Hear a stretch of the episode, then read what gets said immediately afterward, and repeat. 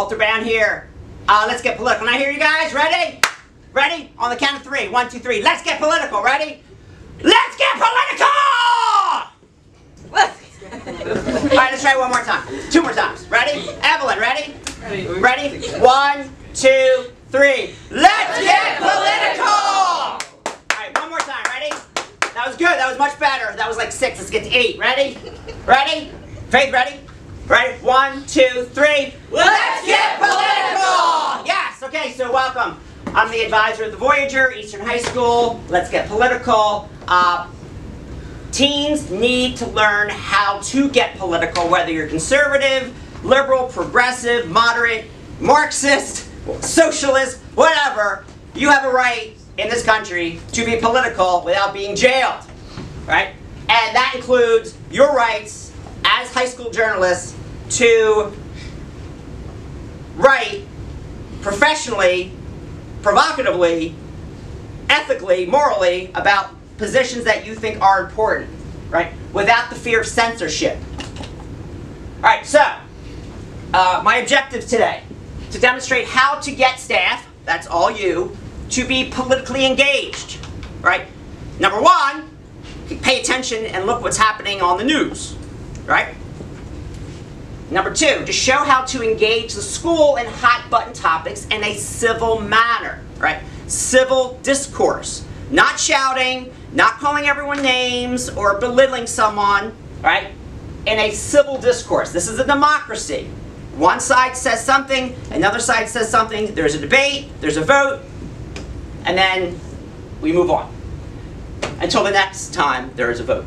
Number three, to show examples of political engagement from the Voyager. I mean, we've won lots of awards, right? In fact, we just won overall excellence in the state, Division A, for the Voyager. So obviously, we know what we're doing here, right? The idea is to help schools maintain a political engagement. And number four, to demonstrate how to balance opinions in a fair and equitable manner. Okay? That's very, that's very, how to balance opinions, right? Pro, con, yes, no. Yes to weed, no to weed in New Jersey, right? All right, the staff, you guys, have a duty to discuss important topics. Why? Many students do not know where to get accurate news. If you look at recent statistics, students aren't reading newspapers unless you're here when we're reading the Inquirer. Um, you're not watching network news. You're not watching the Sunday morning programs. If you are, please come talk to me. You need to start writing politically. Okay? But where do you get your information? On Twitter? Right? On Instagram? Someone says something and you retweet it? That could be a total lie. Right? It could be totally false. Have you checked that with various sources? Right? If you get all of your information from one well and you think that's divine truth, that well could be tainted.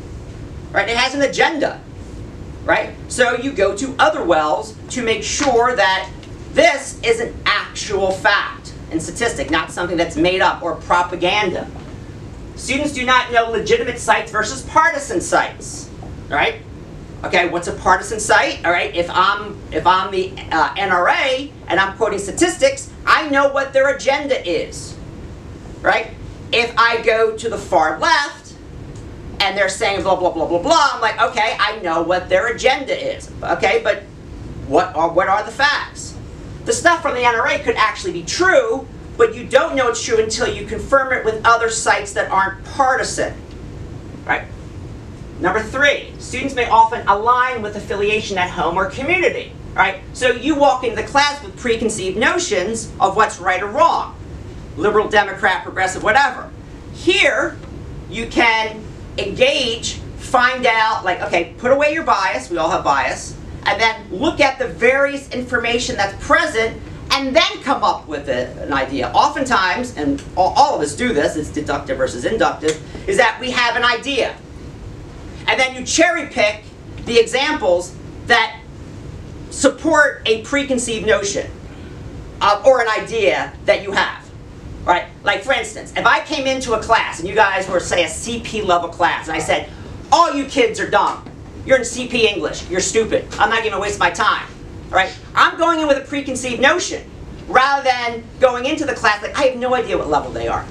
If I went in not knowing what level you guys are, I might say, okay, tonight you guys have an essay due, tonight. Right? And actually, they might actually do it.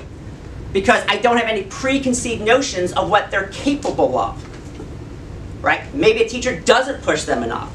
So my point is, be able to go into a topic saying, okay, I have this, I already have, I have a bias, but let's see where the information falls, right? Uh, and where the facts are, and reading a lots of information on that. Right, students have to look at a variety of sources. Uh, voices in the minority and conservative need to be heard. Okay, schools, kids are generally liberal, and as you grow older and pay taxes, you get a little bit more conservative, right? Not always, and sometimes it works the other way. I was conservative and moved a little bit more progressive, and more back to moderate. I've been all over the place, right? But you're a human being, right? You change your mind. I had a, I had an idea today. I read something. I listened to some people. I changed my mind. Now I think this way, right? And then till I, you know, read something else. But that's just that's just how human beings are. We're not static. We're not just one thing for our whole life. Students need to understand their rights, the First Amendment rights. You guys self-center, self-censor yourselves way too much. Oh, Mr. Bowne, you would never allow that to be published. Oh, the school would never allow us to write about uh, tenure reform or this or that. Why are you saying we can't? Right? Don't you know the First Amendment? Right? The closing of the American mind should not happen under our watch. Right? There are schools that deny speakers to come to the school, even though they have positions, because oh, the school student body doesn't appreciate their view. Like when Condoleezza Rice was going to Rutgers, she was the Secretary of State under Bush, second Bush. Uh, students didn't like her, protested, and so they revoked the the speakership. Okay, that's ridiculous, right? That's closing of the mind. That's shutting down doors, right? If you shut someone down who you don't like, well, they're not going to go away right? So let's have an open dialogue in a civil manner. Okay, these are things uh, to get political. Have staff make a master list of topics that are important for teenagers, right? This includes stuff, like you said, pornography, sex abuse, domestic abuse, dealing with parents that are alcoholics, uh, dealing with a friend who's suicidal. We have a duty, you guys have a duty, to report on things to make people safe to make teenagers make wise decisions, to hold adults, teachers, administrators, uh, administrators, mayors, board members, legislators, senators, congressmen accountable. We're, the, we're that fourth estate, guys. Right? And oftentimes it's school, local school newspapers who are taking over what local newspapers used to do. And there's tons of examples of school newspapers doing really good journalism because there's no local news anymore. And we'll talk about why that might be. All right, so college cost decisions, sex education, drug education policy, right? Talking about the heroin epidemic, vaping like you guys are doing, date rape, sex abuse, mental health, health care after emancipation from parents. The, president, the presidential candidates are talking about Medicare for all right? Is that a good idea, like they have in England and Canada? Or is that a really, really bad idea, especially if there's no private, like, uh, option? All right, uh, you need wide and deep research. The staff needs to research a variety of outlets. In order to properly research a topic, the staff needs access to a wide range of media and research sites. Some show them some biased ones, those with an agenda. All right, if I go to Breitbart, right, or if I go to Mother Jones on the left, or I go to the far left, the far right, they have bias, right? And newspapers only became objective really in the last 50 years, maybe 75 years. Uh, there was a Whig newspaper, there was a Republican newspaper, there's a Democrat newspaper. Papers were always partisan up until recently, like in the last 50 years, right?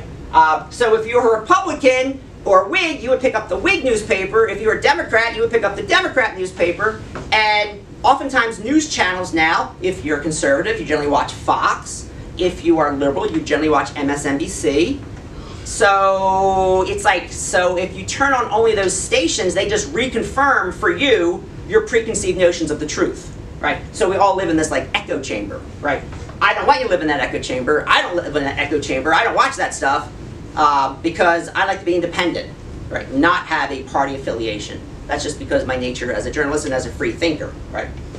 All right, another thing uh, that the staff could do is something called short tutorials. We started doing this uh, a few years back where the staff would pick a topic that they have an opinion on, write up a little blurb of some facts, statistics, and their position, and it was a way to cover lots of topics in a short time frame. So it was like little little clips, right? Um, and it, has worked pretty well, right? Um, and again, with the judges, the judges generally like this. Um, the problem sometimes comes in that there's no opinion. It's just like this is like a news brief. No, it needs to be an opinion. If it's on the opinion page, where do you stand on like offshore drilling, or where does the staff fall on marijuana legislation? Okay, staff editorial. And again, um, most newspapers have a staff editorial. It's like this is the position of the paper. This is either a candidate we're endorsing. Now, the USA Today and Al Neuharth, he said he didn't want any of that. Uh, he said that does not, you know, they don't even use anonymous sources in the USA Today. Uh, I'm reading now his book, uh, that uh, SOB, Confessions of an SOB. It's, it's pretty interesting, actually. Um, found at museum and things like that. Uh, Gannett News Services.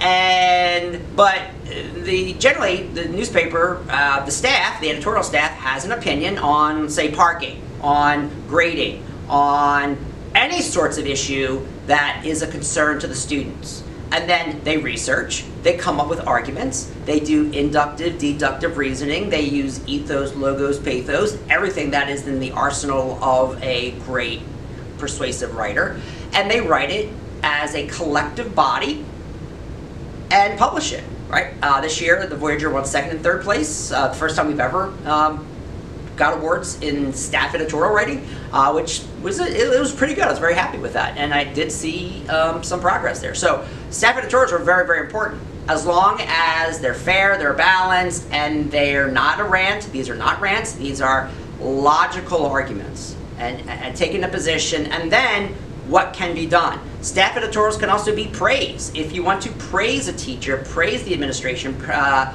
do some do some things. They don't have to be, you know, this is bad and this is how it can be better. It's like this is great and we've come a long way. So staff editorials, uh, there's a whole range of things that you can do for a staff editorial.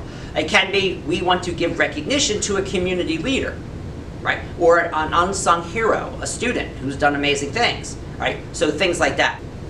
All right, the staff can make a huge impact on the local media, on the local, uh, on the local scene, um, in the community. Okay, we've done this with lakes, polluted lakes, Sherwin-Williams and Lucas Lake and the Paintworks Lake and all these different things. Uh, the Echelon Mall, Voorhees Town Center. What's happening to this? Because local news, if you, I don't know if you've noticed, but it's kind of been dwindling, right? It's hard to make money because where are people buying newspapers and advertising and how do they generate revenue? People don't want to, they put up paywalls, people don't want to pay for their news. Uh, that's a problem. So who picks, who's picking up the slack? Oh, it's local school newspapers, right? Uh, who are doing great things, right? You guys are doing great things. I encourage you out there in the world to cover things in your community and uh, make a difference, right? Um, and don't be shy. You can go and ask questions to a mayor. You can ask questions to a township committee. You can do a lot of things. All you need to do is say, I'm a reporter, always identify who you are, and either through I'm an independent reporter with my own website or my own podcast, or I'm an official reporter with the school.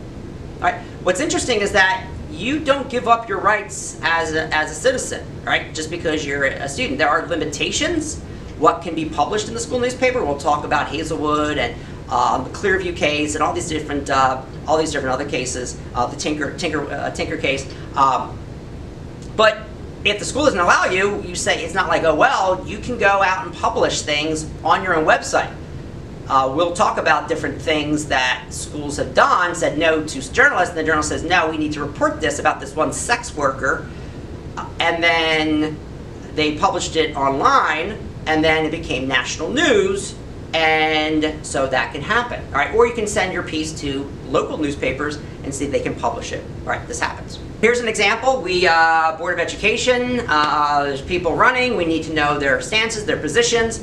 Um, so people can make an educated decision on who to vote for in school board elections. Again, this is doing community outreach. This is a service to the community.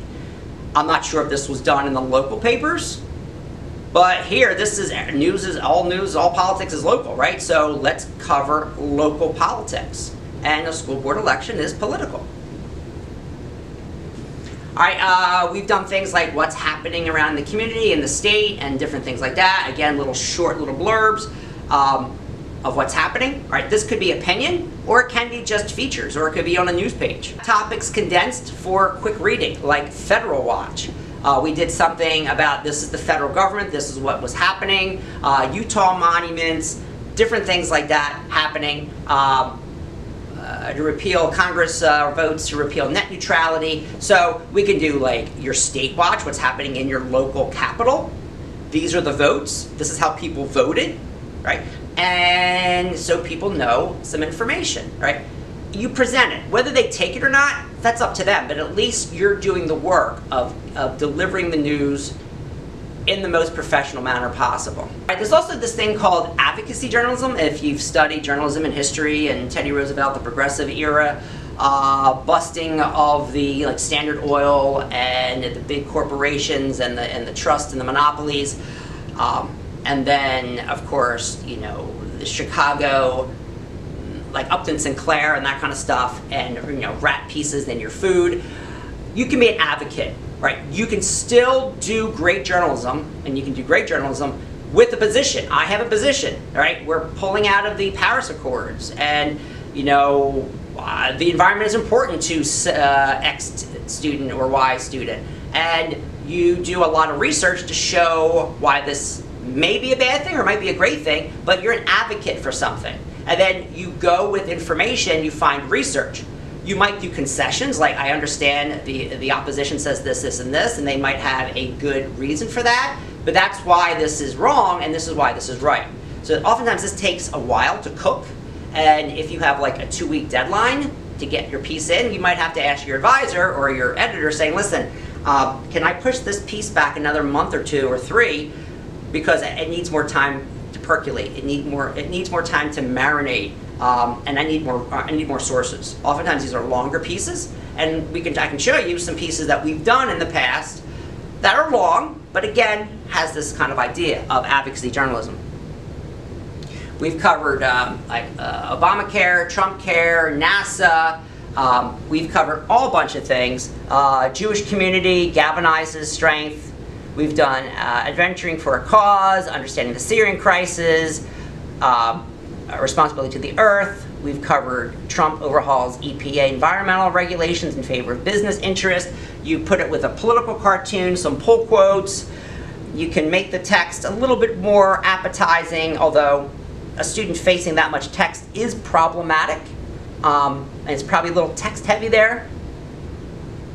But this was it. Um, what this was was an end of the year project. Uh, there's no final because we put out a product every single month online, on YouTube, podcasting. The students are doing a lot of stuff. All right, so really a final is kind of redundant by this point. But everyone picks a topic that they're really, really passionate about and they do some advocacy journalism. Whether it's like, okay, let's talk about the heroin that's in our community, like heroin hits home, hypodermic needles underneath swing sets, at Berlin, this is a problem. People might not know about that. I didn't know about that until I had a reporter report. It's not just the inner cities, it's like it could be right here in our hometowns. All right, another thing that you guys can do is uh, panel discussions. Um, you can have a topic, invite members of the school uh, to come and talk about the topic on hand, all right? It's good to have like a diversity of opinion. If it's all conservative or all liberal, okay, that's just an echo chamber. Um, and then it's just like propaganda. But let's have a discussion in a civil manner, right? Um, let's have students podcast. Um, I oftentimes have them write opinion pieces, uh, put a microscope, a microscope, ah, that's fun. I put a, a, microphone in front of them and say, okay, record it. All right, let's record it. We'll put it on uh, SoundCloud. We'll put it on Spotify. That's our next step. And publicize it. You know, as we hear from Audible, listening is the new reading, right? People are listening all the time in their cars, on their phones. Um, so podcasting, right? So people might not want to sit down and read, but they will listen to what you have to say. And again, diversity of opinion. Um, a good policy of a school or a staff is to have uh, guest columnists that or staff. You have a, a staff columnist. You, you know, you could have fashion columnists. You could have uh, music. You know, local music. You could have your political beat writers. You could have your art beat writers. You know, having columnists is great. Having their picture with with the column that's on a specific topic. Also, get people as guests that are not on the staff, that are great writers, that have something to say, and add that layer to the school. I mean, I get things published in the Courier Post Inquirer. I'm not an Inquirer reporter. They might send me 50 bucks, 75 bucks for a piece, not much, but at least it's getting my work out there. Okay, so having guest speakers or guest uh, columnists even from the community is a great idea. All right, uh, have your mayor write something. All right, you know, this is his chance or her chance to contact, you know, with the student body, right? And it might be a really good idea. They might not want to do it, but it might be an opportunity for them to reach the voter, right? Here we covered um, uh, the presidential, the whole thing about Trump and Russiagate and Watergate, and are there any balance? Or you know, we studied Watergate in class Let's now look at uh, the Ukraine. Let's take a look at this impeachment versus the Nixon impeachment and the Clinton impeachment and the Johnson impeachment. So yeah, it's journalism, but it's also a history class. All right, we need to know our history. Important is having something called like a pro-con. So you have a topic, and then you have students write opinion pieces that are this way or that way, and then you run them side by side. Okay, this is really, really important for a number of reasons, right? So you have staff select an issue, that's current and hot. Have the staff read the articles, read articles on the issue so they can find out some information. Uh, if they just write what they think, uh, that's not really doing journalism, that's not doing research, right? So they need logos, they need facts and statistics and come up with good logical arguments, right? And also heartfelt arguments. Sometimes it's the, it's the pathos, it's the emotional ones that reveal a lot. And also, of course, ethos and ethics, right? And uh, the credibility of the writer.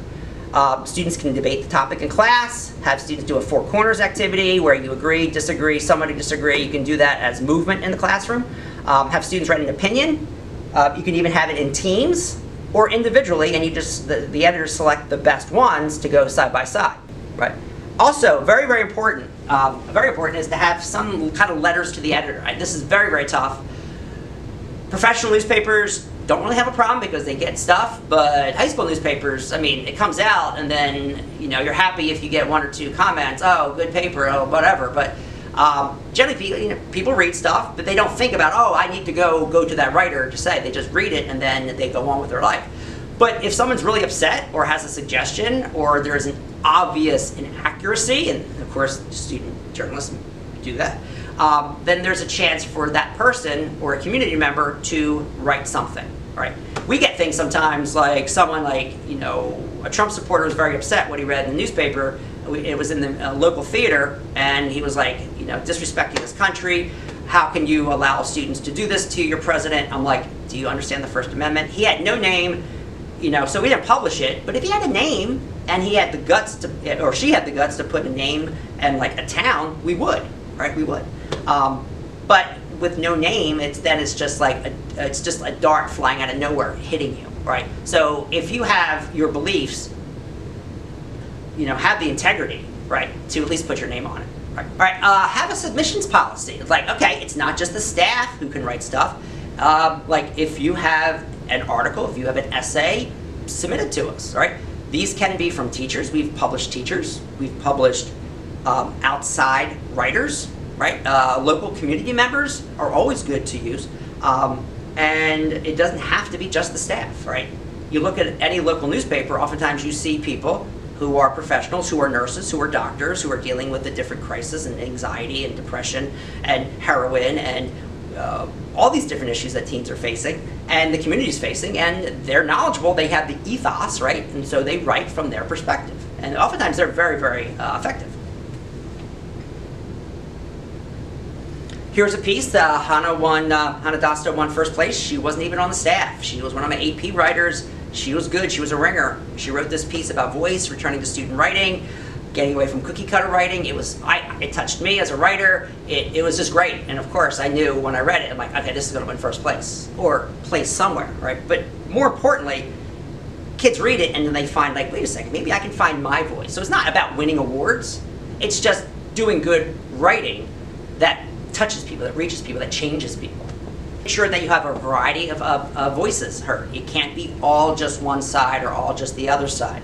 Uh, newsrooms are always like, you know, that one reporter, uh, Shepard from Fox. He says, I'm out of here, right? I'm trying to do real journalism, but I can't. And then he just, like, on, the, on that one day, he left. And everyone was like shocked. Right? He says, I can't work here anymore. Um, and it, that's, that's problematic, right? If, if an independent voice cannot feel independent, or if a staff says we're going to stifle the opinions of a student because we don't like or appreciate that person, well, that's not a democracy, right? It's not a democracy. So we've had articles about uh, about Planned Parenthood. Don't defund it. We've had articles about uh, the ineffectiveness of feminist movement. We've had articles against, you know, uh, about abortion, saying, "Hey, what they never told you about, you know, the facts of life." And here's a woman uh, with a hole in her belly, uh, you know, obviously against abortion. But again, uh, all all opinions are needed and desired, right? Uh, when will we all matter? About uh, Black Lives Matter. Facebook data be- uh, breach. Facebook is not a friend. Is this an obstruction of uh, democracy? Uh, what we can learn from Logan Paul's mistake. Monsi here writing an opinion piece. She's an opinion writer. And uh, make sure your opinion pages are clearly labeled. Political cartoonists, we uh, this is very difficult because sometimes you don't have the greatest artist. Sometimes one year I had like the greatest artist ever, and they went first, second, third place, and they could do things like in five or ten minutes. Other times it's like, okay, we really need somebody to do this. You might have the idea, but you need someone else to make it happen. So you go to your art classes, you find people who can do drawing. Uh, like Thomas Nast brought down the Tammany Hall, uh, helped because he just wrote cartoon after cartoon after cartoon, criticizing uh, the, uh, the uh, Tammany Hall.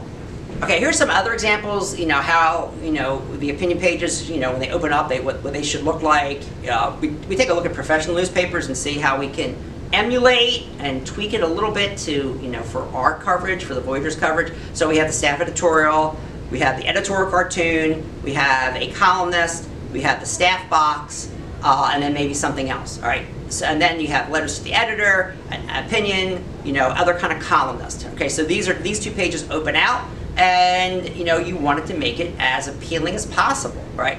Uh, text mixed with more pictures and graphs and things like that. The future leaders of America, whether it's political uh, leaders in your hospitals and local communities, boardrooms, whatever, just might be in your journalism classrooms, right? Kids in the journalism classroom may not become journalists, but they may very well become a leader. They might become a leader in the educational reform movement. They might become a leader as a doctor in getting new procedures done and getting published and, and going to speaking engagements. So, what happens in high school journalism has a rippling effect. And, and, and most importantly, you just have the conviction to be able to be a 14, 15, 16, 17, 18 year old and speak truth to power. What other, what other subject in school can you go to a superintendent and say, I have some questions for you? This is, we're going to get this published. All right. If you're just a local student, they might listen to you, or he or she might listen to you, but because you're a reporter, now it's going to get published. So it's very, very careful, right? So you now have that responsibility. And it's a big responsibility. You got to treat it with respect and not, uh, you know, this is not something that you want to do. You, it, this is not just an easy elective. This is a very tough elective, but it it makes you so much an adult and so responsible. And you're kind of like an, you come into the room an adult or come in as a kid, but in this room, in the newsroom, and interviewing people and doing the work of professionals, you grow up so fast and you take that confidence wherever you go. Thank you so much.